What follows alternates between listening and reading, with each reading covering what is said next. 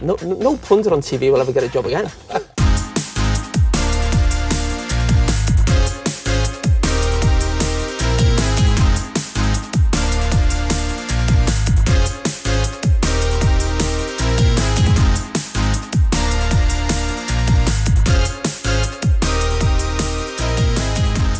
Dreadful. Dumb and Dumber, I'd call it. Welcome back. It's been a fortnight since we last spoke to you, a brief hiatus during the Christmas festivities, but we're back, episode 78 of the 40-Yard Switch. Alongside me tonight, not Wilby, he's still on his trip overseas in England, seeing family and friends, going to an Everton game as well. We'll hopefully have some pics of that on the Instagram soon. But filling in for him today, the ever-dependable, many times appeared on the show, Max Rezic. Welcome back, mate. Thanks, Jasper. I've been here practically all day, so it only makes sense to participate in the podcast. You've come and gone. I feel like it's been at least 4 hours. He was here today, he left, he came back, and we're here to discuss the World Cup final, which is there's been a bit of time that's gone on past since it happened, but you know, we haven't discussed it on the show yet, so it's worth talking about. And then the return of the Premier League. But first and foremost, we'll talk about the World Cup, the World Cup final, and then the World Cup in a broader sense. The final. I'd say, in terms of all that action, definitely the best final I've had since I've been alive. In terms of like the thrill, I still think Spain winning against the Netherlands in that last gasp Iniesta winner is better, or Götze against Argentina in 2014. So why is that though? Why do you think that? Just because those games were like deadlocked for so long, like back and forth, and then like just one sheer moment. And also, I don't like games that go. I don't like cups that are decided on penalties. For me personally. Mm. Because it kind of felt like a bit more of the arcade football, which is probably why it got so much attention, right? Like not only the Messi, not only Argentina only losing one game to Saudi Arabia in like 40-something. But I felt like the fact that the score was so high, the way that it happened, the comeback, the penalties, Messi winning, like the attention as a result of all those facts meant it was considered the best game of all time. Yeah. I mean, also 6 goals and yeah. All that. Like I don't think you'd find many people, like I think 10% of soccer fans would say any other of the recent World Cup finals were better.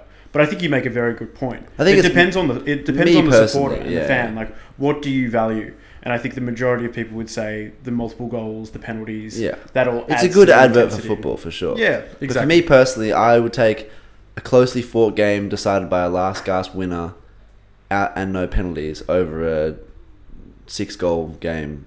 And that was still a closely fought game and a last gasp equaliser. But also, it was a game that consisted of 3 penalties in regular time and then a penalty shootout. I think the difference, too, is going back to those other World Cups you referenced. Like, I remember the Iniesta goal. I remember the Götze goal coming on as a substitute. Whereas, like, I can only remember maybe 2... I think 3 of the 6 goals I can remember. I can remember... Or maybe 2. I can remember all of them, but the only ones that stick out in my mind... These are 3 penalties, right? Yeah, Messi and then 2 from Mbappe. The only ones that stick out in my mind is the Mbappe volley and the second goal Argentina scored. Where like, I can remember like the second Messi goal where he like bundles it in after whatever. But like the second Argentina goal was a really nicely worked move, and then obviously the Kylian Mbappe volley was just sensational. But like you said, the rest of the goals were either penalties or a bundled over the line sort of goal mouth scramble. So it's not as memorable for me. I think the other way is also that it's very close to a perfect ending to what was a near perfect World Cup. Yeah. And like other than the obvious human rights abuses associated with the preparation for the World Cup, and I think the fact that the World Cup in Qatar shone a spotlight on the Middle East overall, we had a very family-friendly World Cup where there was no alcohol, there was heaps of free entertainment that Qatar put on. There was free food even outside the stadiums. There were free tours. I don't think much of this, or I've never heard of this before in other World Cups.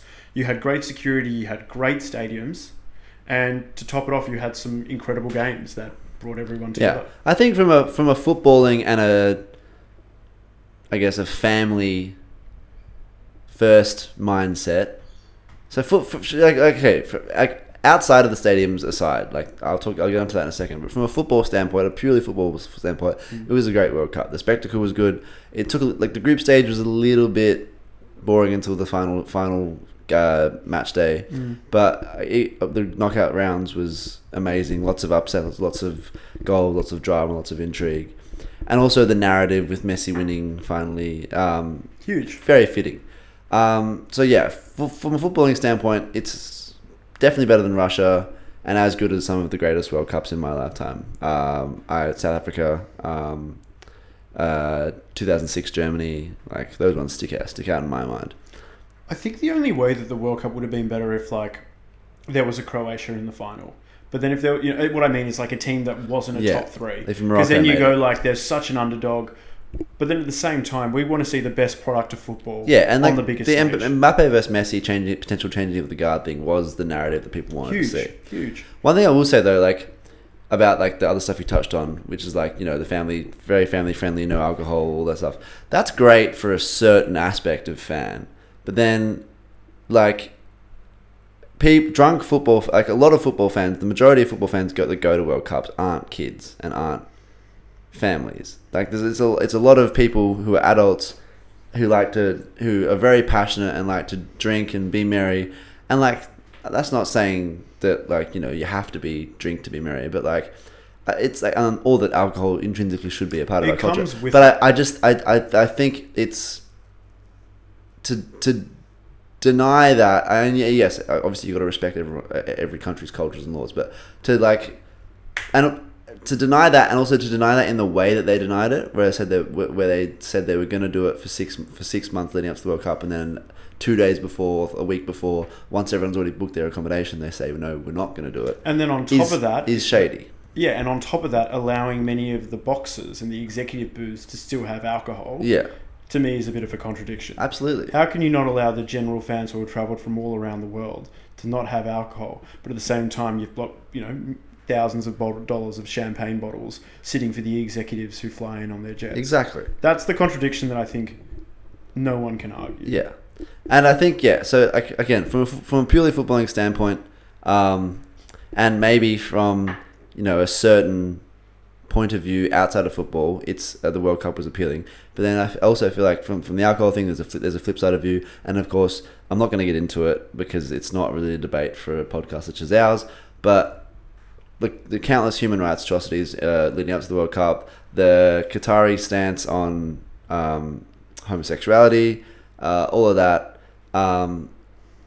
was and is a negative light that has been shone not just on Qatar but on FIFA as a governing body, and I hope that I assume US, Canada, Mexico will be better, but in that regard. But then again, you never know, especially with how America has been. Who knows? Next World Cup, Trump's president, civil war. But anyway, we digress.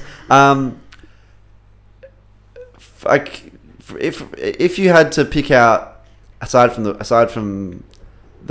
final, a footballing moment that really stood out to you from that World Cup, what would you say it would be? Look, this is obviously biased, but I think for me, I didn't see this last time when Croatia did so well, getting to the final and losing to France, but the sheer level of world appreciation for what Modric did. And then seeing some of the comparisons that pretty big pundits were throwing out there, like what Modric has achieved for Croatia is better than any Spaniard or what was the other country? German has achieved winning a World Cup in the last, decade or so. Really stood out to me, and it's sort of a testament to how not unrecognized Modric is, but I think even on the world stage, he's not considered in that discussion. Even though he's won a Ballon d'Or, and I think really Croatia doing this back-to-back, a semi-final and a runner-up, is absolutely incredible. Oh, without a doubt, yeah. It is incredible. And there's always the story about, a team like Morocco, and last World Cup, that was Croatia, obviously. But I still think the only reason that Croatia didn't even get more hype is because they did such an incredible job last time. Yeah, the standards have been raised for Croatia. The standard has been raised, but, I remember when we did our preview podcast, I was like, if we get out of the group stages and lose in the 16... I'm content, because I didn't think this team was anywhere near. You did pick Croatia as a dark horse. Yeah, I did. And they lived up to that. For me, I could go easy and pick Morocco is like the story, but for me, the moment of the World Cup, not the moment, but like a moment that I feel like was ground shattering, which didn't end up happening, which ended up being a moment of really no consequence, was when Saudi Arabia beat Argentina. Huge. That is not only just big for the Saudi Arabia, but I feel like that's just big for Middle Eastern football in general. I mean, obviously Qatar hosting the World Cup is huge for Middle Eastern football, but Qatar, the country themselves, were bounced out in rather, undignified fashion. Unexpected fashion. Yeah, they everyone thought they would be shit, and they were. Whereas Saudi Arabia put up a good fight in almost all of their games and beat Argentina. And like that is huge. At least one of the best goals of the tournament in that game too, from Saudi Arabia. Yeah, exactly. Yeah, I think that was a huge moment. And, going back to what you said, an easy moment. Surely one of the easiest moments is like Messi putting his hand on the cup after winning. Oh yeah. That kind of stuff. Because as a football fan, have you seen the thing about how Messi's photo with the World Cup on Instagram is now the most liked photo of all time on Instagram? That's awesome. Yeah. I didn't know that. Because as a it's all about storylines, whatever sport. MVP in the NBA is all about storylines, even if you don't have the best stats. Yeah, it's narrative. It flows. It's narrative, sports. And I think our generation, seeing one, arguably, if not arguably, now the best player of all time. Which finally, is another thing we're going to touch on. In a second, yeah.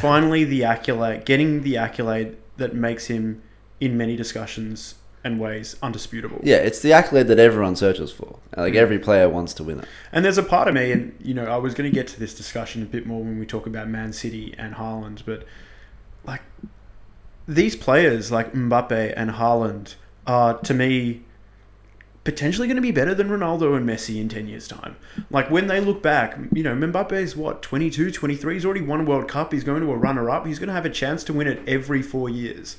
And if he ends up winning 3 in his career and getting top goal scorer in a couple Champions Leagues, and his goal tally is better than all these other strikers that have come before him, like there's going to be an argument. But I find it funny because there's the Messi-Ronaldo argument. They both played similar types of styles, like on the wings, attacking, scoring goals, but they weren't like up front for most of their career. Oh, I feel like Ronaldo. There was a time where they both played on the wing, but like as they got older, Messi dropped more into attacking midfield, and Ronaldo moved more into striker. But absolutely. Yeah. And then going forward, we've got Haaland and Mbappe, who were up front guys, and I just don't know. I'm hoping they get the recognition they deserve. I think they will. I think they already are. They already are being touted. Like the record they're breaking, I think they're already being touted as like the next Messi, Ronaldo. Which is interesting though. And I'm not going to dwell on this for too long because we're talking about Edge, but I feel like this comparison is a little bit different just because Haaland is like that out and out number 9 striker. Like he's clearly defined what he is. You wouldn't expect him to play anywhere else on the pitch. Whereas Mbappe can play can play a little bit up top, but mostly does operate off the left wing. Could probably play off the right wing if he wanted to. Speed is untouchable. Yeah. But I do think they will.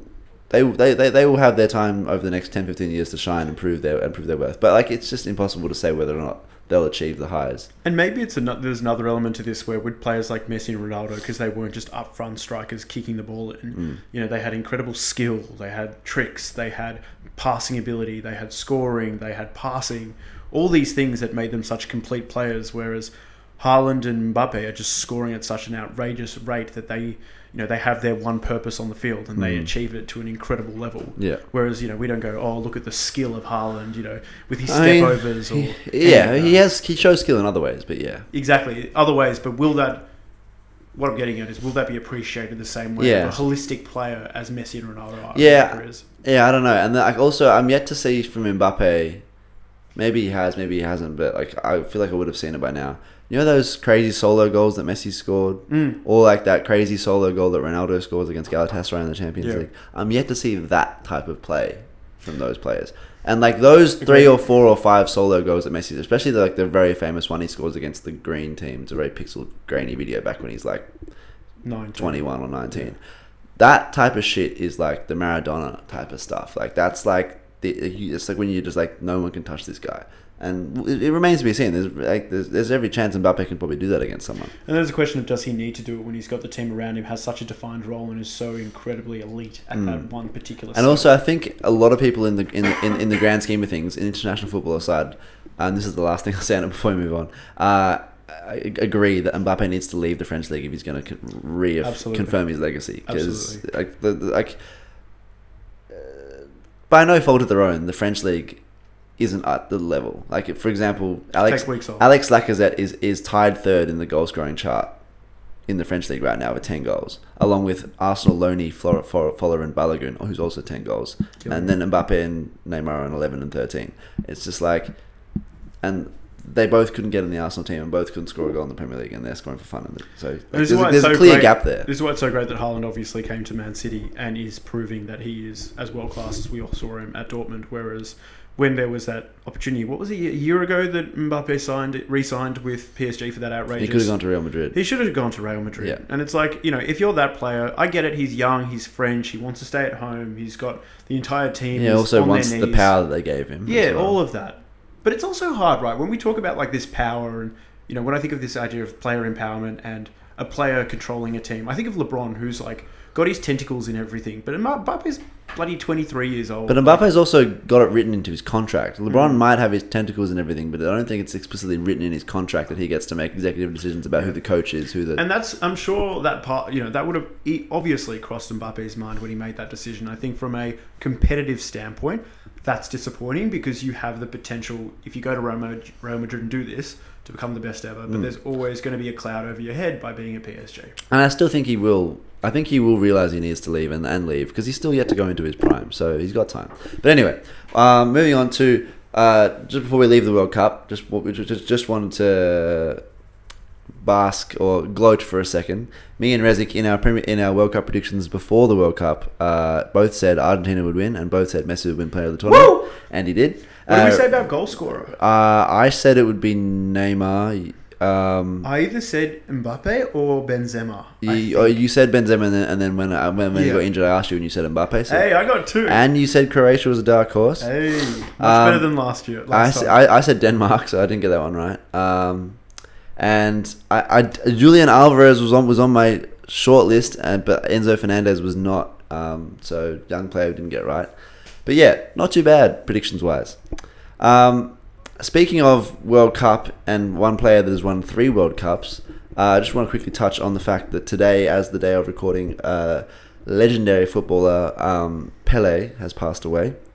Never watched him, obviously, before my time, but the aura surrounding him is known to many, known to almost any that know football, and known to many who don't know football. The name is synonymous with the sport, like for a lot of quote unquote old heads, he is the GOAT. I mean, it's from what I hear, it's just sad that he never tried his craft in Europe. He only ever played in Brazil. Is that right? That's which is interesting. I don't know why. I don't know what the reason for that is, but maybe that's why he's not considered the GOAT because he never. But anyway, I've seen highlight montages of him. He looks like he took the piss against anyone he played against. He won 3 World Cups for Brazil, so still, clearly he could do it against the best. Rest in peace. Overrated. I'm watching his top 10 highlights now, and Pele top 10 impossible goals, and the first one's literally just a header. No offense. But anyway, moving on to the return of the best league in the world, the Premier League. It was gone for a month or so, but it's back now. And picking up pretty much where it left off. Wins Newcastle are flying with Miguel Almiron scores his 8th in a row as Newcastle win 3-0. And for a moment, jumped into second place before Man City came roaring back and won 3-1 against Leeds to go second. Arsenal, after a shaky first half, come roaring back to push their gap out at the top to 5 points, still first in the league. United and Chelsea win, Liverpool win, I think Brighton win as well. So all the teams they killed like it was I think they won 2 or 3-0. Yeah, I can't remember who they played against. Isn't that the game that there were 2 red cards? Southampton. No, that was Crystal Palace, Fulham. Oh, yeah, that was... But I think they beat Southampton, if I'm not mistaken. Check just quickly. Actually, I can check right now. Yeah, they did. They beat Southampton 3-1. And Everton, the Everton game that Wilbur went to, that I'm sure we'll hear about at some point, They lost 2-1 to Wolves. Hopefully he gets to see a win when he goes to see Everton play against Man City at the Etihad in Manchester. Not sure about that one. And Spurs came from 2-0 down to draw with Brentford 2-2. That's points dropped though in my book. So we'll start with our boys, Arsenal. Bit of a shaky first half, but then champagne poetry in the second half, as Drizzy would say. Agreed. Look, Eddie looking like prime Henri with that man, goal. He was phenomenal. And the thing about someone like Eddie is he signed a massive contract. He took number 14, and we've just been waiting, one, for him to get the opportunity, but I really feel like it's so hard in any sport where you're playing 15 minutes a match, coming on at the 70th minute, trying to prove yourself, earning 100,000 quid a week. Like, it's a really difficult role. So when Gabriel went down, I was really excited for Eddie, because I go, this is your opportunity now. You've got no excuse. Yeah. You're going to be playing 90 minutes if you perform. Show that you're worth it. Mm-hmm. Not only for where your place is in the Arsenal team, but for your career. Like, if you don't succeed here, it is only on you. It is no one else's fault now. And he killed it, and I thought his goal was bloody impressive. And it was a really important game for us, because again, we still have a lot of doubters out there. And despite the fact we've played 15, won 13, one draw, one loss. Like, that is incredible for Arsenal. It's our best start in history, I think.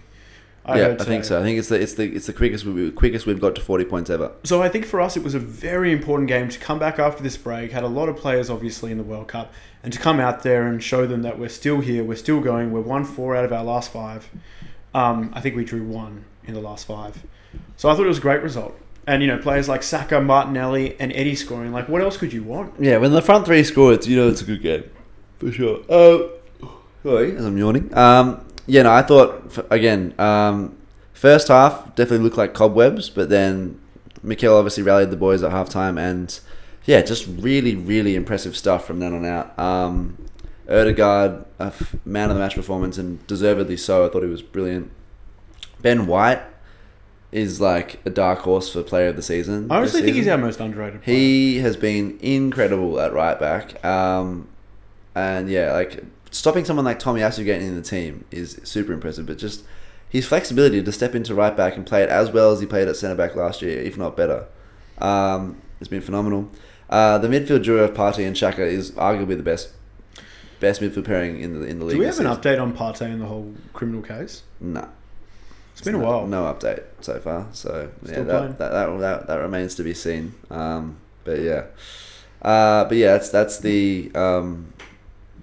been one of the best midfield duos in the league, if not the best midfield duo in the league. I'd argue that they haven't been where we are in the table. You'd argue that they have been? I would say so. Yeah, that's true. And yeah, long may it continue. And yeah, Eddie stepped up with that goal, but actually he's 11 goals in his last 11 starts. Not games where he's come off the bench, but and that's 11 goals from 16 shots on target, so it's a good efficiency rate. And the next Henri. We're in the 14 proudly. Next, I want to talk about Spurs. They drew 2-2 against Brentford. Good comeback. And a good comeback, but man, they're doing this so often this season where they just put themselves in hellish positions and then somehow scrape a draw or a win from it. It's not sustainable. And I don't think they're playing that amazing football under Conte. It doesn't look nice. And like, just imagine what will happen to them if Kane goes down. They will be screwed. The banter with the Brentford fans and Harry Kane was pretty funny. They were shitting on him quite a bit. Yeah, Ivan Toney would have scored that. Yeah, Ivan Toney would have scored that. And I'm like, Harry Kane's like comes across as like the nicest guy, wouldn't hurt a fly. And I'm like, I don't know if he deserves this much flack, but at the same time, it's part of the sport. You've got to learn to fight through it. It's definitely part of the sport. I thought it was interesting that a number of key players for Tottenham who played in the World Cup didn't play, like Lloris. And it was like rest related, but then someone like Ivan Perisic, who's 45, played a full 90 minutes. It's Lloris was on the bench. I think he definitely could have played, like, because William Saliba came back, and I mean, to be fair, he didn't play, but like Mbappe came back to training like 48 hours after losing. So like, I mean, Lloris can rest if he wants. Tottenham's just a team that they seem to go. They go through such ebbs and flows where they win 3 games, 5-1, and Son scores 2, and Harry scores 2, and you go, man, these guys might, you know, come up to top 3 and then be a contender, and then they have games like this where you go, what's going on? And, you know, as Arsenal fans, we went through this for bloody 4 or 5 years. We just didn't have wins as good as some of the top wins in recent history. But it's an emotional roller coaster for these guys. Yeah, I don't like. It's, and I don't know why. Like, yeah. I don't get it. It really seems like it comes down to chemistry. I honestly don't think their team is that good on paper. Like, their team's all right on paper, and like the coach Conte, he's obviously a good coach, but like I just don't think it's as good as everyone thought it was going to be, and it's heavily reliant on Christian Romero at the back and Harry Kane and Heung-min Son. And Royale. Emerson Royale's rubbish. He's so bad. I still think one of my favourite news stories in recent memory with football is the fact that it came out that he hired like some specialist soccer trainers to train him independently from Tottenham to like get better. And I was like... He's rubbish. Yeah. How could you be earning like £100,000 a week, be surrounded by like the best soccer teachers and coaches in the world at Tottenham, and still need like independent training? It's like going to Kumon. Yeah. Like, it makes no sense. Yeah, it's a ludicrous story. But yeah, like, I don't know. I just think like eventually Tottenham is staying. I think just about. I think they're fourth currently, but like still not bad, right? Like they're not bad, but I just think their luck has to run out at some point. Like, I call me cynical, call me an Arsenal fan. Yeah, sure, but like Liverpool are getting better. They've just signed someone who we'll touch on in a second. They seem that their early season woes seem to be figuring themselves out. United also seem to be figuring themselves out as the season goes on. Chelsea, I don't know really know where they stand, especially with an injury now to Reece James. But they won on the weekend too, so you can't count them out. So yeah, I of all the teams that I would picture to drop out of the top four right now, easily it's Tottenham. Look, it was a great overall week for the English powerhouse clubs, other than Spurs, but they're not a powerhouse club. But other than that, it was a great week back for most of those top teams. Oh yeah, Chelsea's winning 2-0 at Bournemouth. Not much to say there apart from the fact that Reece James got injured again. How bad? Like, what happened? All I know is a knee injury, and he's out for at least a month. Oh. But it's just like this guy can't play more than 5 games in a row. Like, literally, he just came back from an injury that sidelined him for the entirety of the World Cup. Well, he sidelined him from getting picked for the World Cup, which he made a song and dance about. On social media, or like chucking subliminals at Gareth Southgate and others about not getting picked, and then he can't. Assumingly, he plays a couple of friendlies during the World Cup. He comes back and he gets injured. Like I know he doesn't mean to get injured, but like it's just man. I feel for him. It must be frustrating, but like as the old saying goes, availability is the best ability, and he doesn't have it right now. He's got to be officially tagged as injury prone now. Like there's no two ways about it. Absolutely. Should we go on to Newcastle Leicester quickly? Yeah, so blew Leicester out of the water. Yeah, I love Newcastle. They're looking so red hot right now. I honestly think Almiron, like, if there was a most improved player in the EPL, without a doubt, can you remember a player who has improved this much so quickly from like being a bit of a laughing stock last season and everyone gave him a lot of shit to he's like scoring every week? I mean, probably if I had to think about it, but like right now in recent memory, no, not really. Yeah, he's incredible. He's like, I don't know if he was like until the Grealish joke was much of a laughing stock, but he was just a severely underwhelming player for the past 2 seasons. Who showed flashes of good technical ability, but just would never deliver. Newcastle fans and would go missing for large parts of games. They weren't hot on him. Yeah, but it's just a testament to, and I'll say it again, Eddie Howe's management. Superstar. Turned Joe Linton around. He's now turned Almiron around. And he's just getting amazing results out of a Newcastle team that is nowhere near as good as any other teams around it on paper.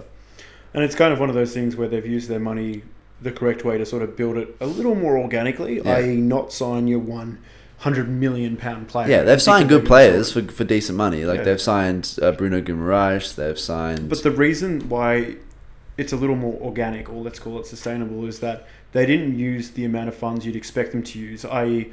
West Ham or Aston Villa could have made very similar signings, and I don't think they'd be performing the same way. Yeah, no.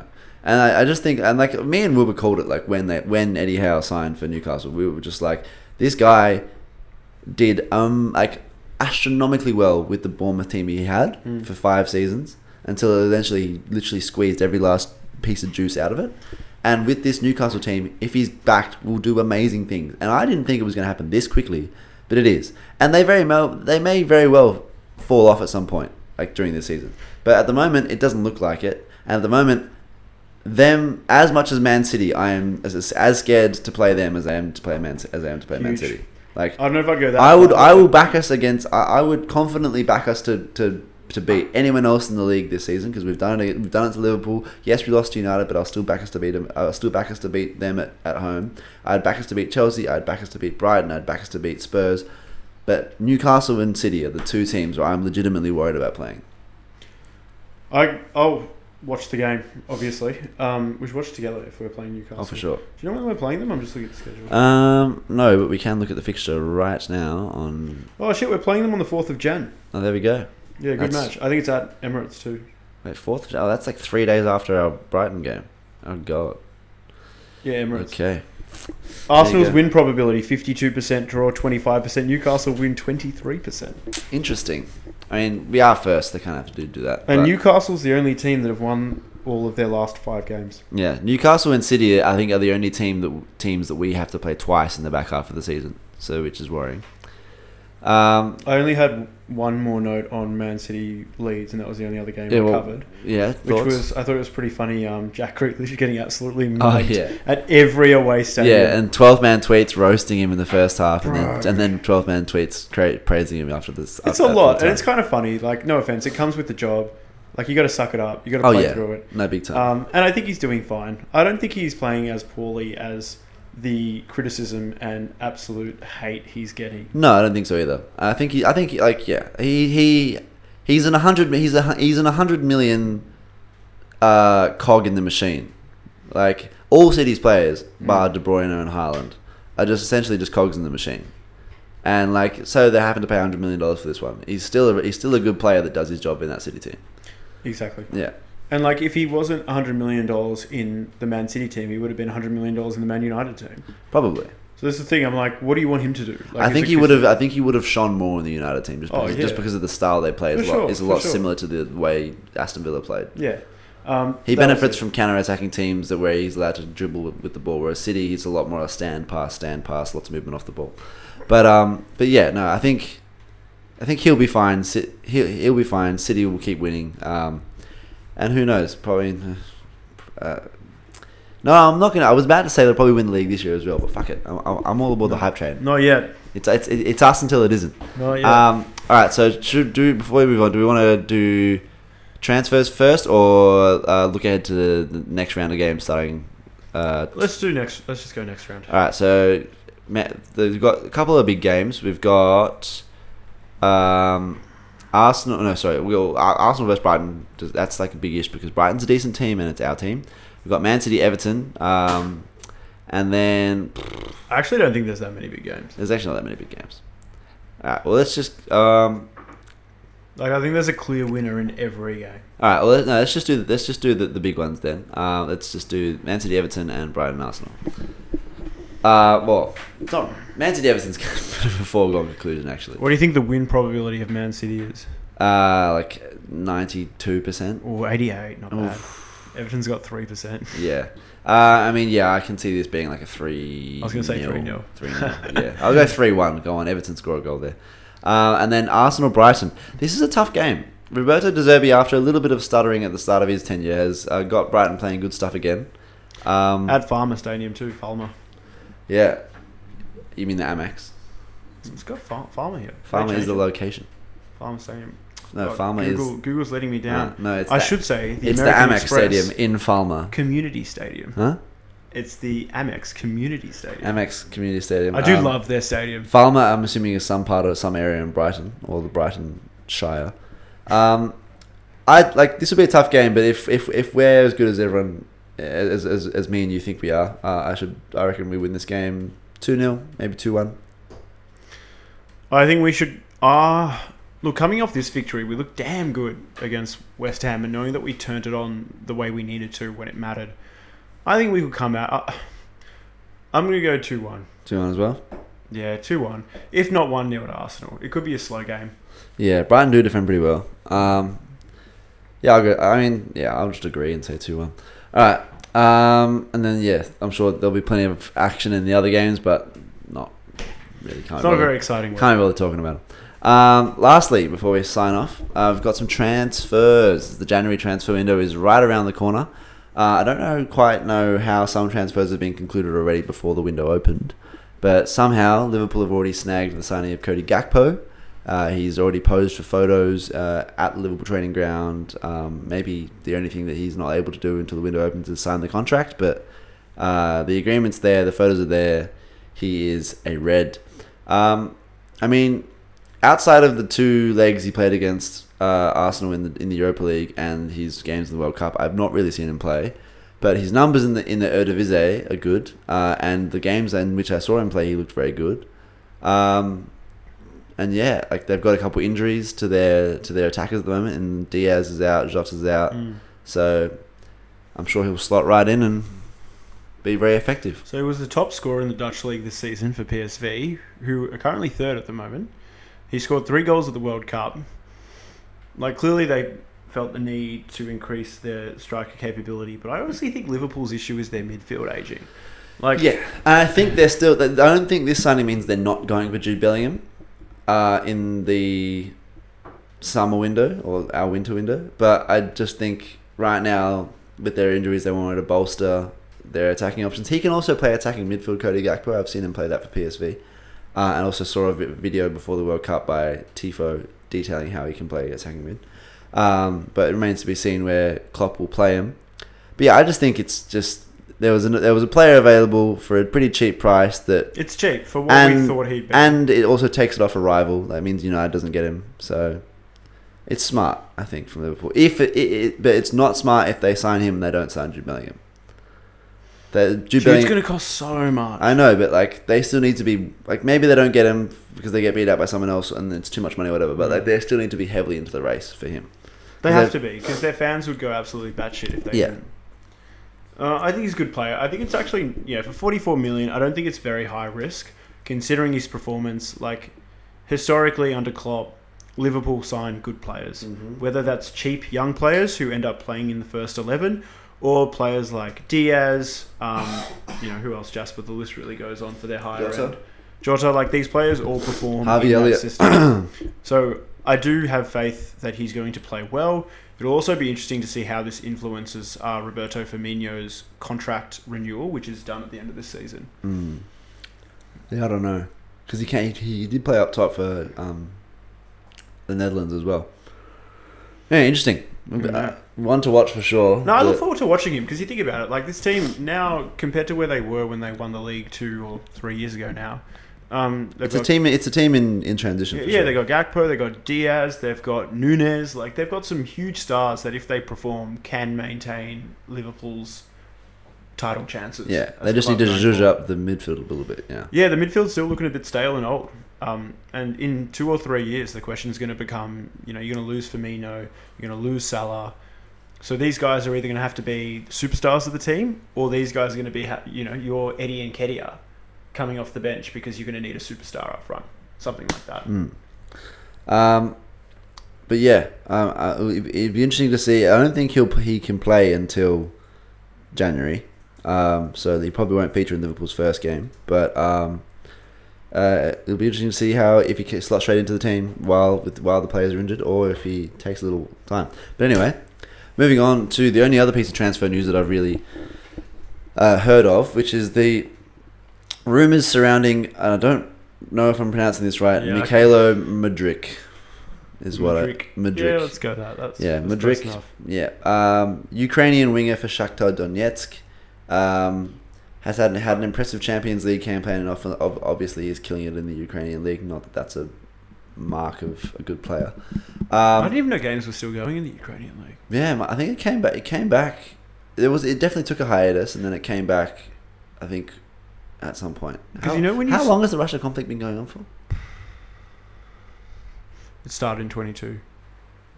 Yeah, I don't know. What's interesting is, when you search like most of the leagues around the world on Google, it comes up with like the league table and you can check all that stuff. Yeah. But the Ukrainian league, none of that's available. It just shows you websites. Oh. I thought it was strange. Weird. Like every league, like the Dutch league even, is just all the information's there on Google. That is weird. Anyway, apparently it's like the chief guy, football operations guy at Shakhtar, came out and said they want a fee closer to the amount of Grealish or Antony for him. And it's like, you're not going to get that. Hard tactics, bro. Let's be realistic. You're not going to get that for a player who plays in the Ukrainian league. You're just not. Even if he had a good one good Champions League campaign, he's not going to get that. And Arsenal's first bid was 40 million with 10 million add-ons. I think the next bid is 45 million, rumored to be 45 million with 15 million add-ons. I wouldn't want us to go too much higher than that, to be honest. But I do have the inclination that this will get done, simply because I'm not sure if you've seen on social media and Reddit and stuff, he is trying so hard to get signed. That was literally the only thing I was going to say. Like, he's begging to get signed. He reposted Eddie's goal against West Ham on his official Instagram. He's like a video of him watching the game. He's like liking all of Fabrizio Romano's tweets linking us to him. I mean, shit, if you're living in Ukraine and you know Arsenal wants you, and considering how well Arsenal's playing, I'd be begging to. Right? Yeah, I mean, he's probably looking at Zinchenko, his teammate, and being like, "Fuck, that could be me." Yeah, totally. Where does he fit in though? Where does he play? Is he starting? He's a left winger. So what, he takes Gabriel's point? No, it's just like City do. It's strength in numbers. It's depth. It's not just depth. It's competition. It's competition. He's not being signed to be a backup. He's being signed to be competition. Yeah, which is good. It's just like Tierney, right? Yeah. It's finally what we've been crying out for 5 years. Martinelli's competition on the left wing is Emile Smith-Rowe, and he's been injured for the past however long. And also, like, as good as I think Emile Smith-Rowe is, it's like, he's a bit of an unknown now. He's been injured for so long. Yeah, it's hard. And Martinelli's been excelling. It's a cow. So, yeah. And also, you've got Fabio Vieira, who was signed to be Saka's competition / Odegaard's competition. You've also got Marquinhos, who's a future prospect to be Saka, to play right wing where Saka plays. But, yeah, I think Modric, just another piece to add to the quote-unquote war chest that is the developing product of Arsenal Football Club. Even if he signs for the 45 plus 15 offer, which I don't think he will, I think he'll have to go a little bit higher. You know, that'll make him the most expensive transfer under Arteta and Edu? Yeah. Because White was 50. And Partey was 45, yeah. And Partey was 45, and Jesus was like 40, 45. Mm. So to think this guy from the Ukrainian league, considering where we are in the league based on these... But I think that's less about like him being from the Ukrainian league, more just a testament to the astuteness and frugalness of Edu and Arteta's transfers. And that's what makes, as a relative unknown, like this isn't a player we watch at Real Madrid or something, because of the way Arsenal has signed, because of the way that we are playing, because of our system... I have absolutely every confidence that this is going to be a signing worth it. The only signings of 15 to 20 plus million in the bag that have been made that haven't been undisputed successes so far have been Zinchenko, only because of his injuries, but when he's played he's been phenomenal, and Vieira because he hasn't really played a lot yet, but when Vieira's played he's looked very impressive, and they've showed enough. And every other signing they've made has been incredible. Gabriel, incredible. Gabriel Jesus, Partey. Incredible. Ben White, Partey, Odegaard, like mental, unbelievable mental signings. Saliba. Actually, no, he was signed when Emery was... He was signed under Emery, but he was brought back under Arteta. He was sent away under Arteta and then brought back. But yeah, I have full confidence and would be exciting. I still think we're light in midfield should Partey get sidelined through injury or Xhaka. Or should Partey get sidelined through legality issues. Legalities. Yeah. Or if Xhaka goes down. So yeah, I think Sambi Lokonga is good, but he's... And El Neni is a good backup, but like... rotational pieces. Then, like, if Partey's out for indefinitely or just a long time, we need another defensive midfielder who can lock that down. It's our weakest spot. But yeah, it's our weakest depth. I saw someone make a good point though on Instagram or TikTok or YouTube or something. It's like, it's a hard spot to be in as Arsenal Football Club, because it's like you want to sign a really good defensive midfielder to back up and potentially be a competition for Thomas Partey. But when you in contract talks or negotiations with the players' camp, you'd be like, "You're really good. We want you at our club. We're successful. We're first in the league." And he's like, "All right, cool. So I'm going to be playing." And it's like, "Well, no, Thomas Partey's going to be playing." And it's like, "Well, why would I come? I'm going to be on the bench all game." It's like on FIFA when you're signing a player on manager mode, it's like you have to decide what their role is. What their role is, yeah. It's like superstar, crucial first team player, key role player, prospect. You try and always get them at the prospect level. I give them important first team player, not crucial. Important, that's enough. If you work up to it. Yeah. No, but it looks good. And, like, again, he's got a lot of hype. I just find it a bit interesting that Arsenal, first in the league, willing to throw this much money at him considering our transfer history. Mm. It seems like no other teams are really in the mix right now because they think, well, clearly he's showing a more interest than I've ever seen a player show interest for a team. He's working for us, yeah. Yeah, he's begging on his knees to come to Arsenal. So I just remembered one other piece of transfer news. Actually, you continue with your Modric point, then I'll... No, that's essentially it. I just find it fascinating that no one else seems to be in this race. It's like Arsenal are just deciding on the amount. Yeah, it's weird for sure. The only other thing I've heard is apparently we're looking at potentially if the wage and loan fee is within what we want, potentially loaning João Felix for 6 months, just with Jesus' injury. Well, I think it was also a loan with the potential to buy. But my question was, when I saw this, was why would they give him up? He's still like 23. He scored a goal for them. I just don't think he's working in Simeone's system. Where are they in the table? That's what I've heard. They're top four, I'm pretty sure. They're always thereabouts in La Liga. Third. Yeah. And only 10 points behind after... Yeah. 15 games in, 10 points already behind Real Madrid. Yeah. But, like, yeah, they're not as good as they have been in previous years. But, and Joao, I just don't think, like, the defensive counter-attacking style that Joao Felix looks like a team that looks like he's a player that would be good in possession football. And so, yeah, man. And from watching him play in the Champions League and stuff, I do think he'd be very good in our team. But, yeah, I with the options we already have, Jesus eventually will come back in a month and a half or a month. And Eddie, and I want to see how well Eddie can play in this month-long period. I would want nothing more than a 6-month loan, just in case, A, he doesn't perform, or B, we look like he's surplus to requirements. And I find Atletico Madrid quite a confusing team. And what I mean by that is, like, they're good. Hard to obviously break that top two of Barca and Real Madrid, but they have done in the past under a great system. But they also have players that, like, come and go. Mm. Who was that winger that Arsenal was heavily Thomas Lamar? To? Yeah, Lamar. Like, he was honestly one of the worst players in La Liga the first, like, 2 seasons. Yeah, we had that 29-game streak where he didn't have a single shot on target. Yeah, and then he had a great season. I think it was last season or the season before. So they're very hit and miss. So if I'm Arsenal, I go, I've seen that with Lamar. Mm. We were heavily scouting him. He went for, like, £70 million in the end. Joao Felix probably got some untapped potential that I would want. Joao Felix went for like $70 million to Atletico, and he was at Porto or one of those teams. Benfica, I believe, yeah. One of the Portuguese teams. But they'd be more than happy to. I mean, Atletico do have a lot of good players. They've got Guardiola playing for them. So is that how you say it? Excuse me, who's that? Guardiola, the Croatian centre back, who killed it at the World Cup. No, he said RB Leipzig. Oh, yeah, he's at Leipzig. They've got good, like their team on paper is nowhere near able to contend with the other teams. Like Griezmann, Felix, Correa, Alex Witzel, who, like, I thought is 35 plus now, Sol, Oblak, obviously one of the best keepers in the world.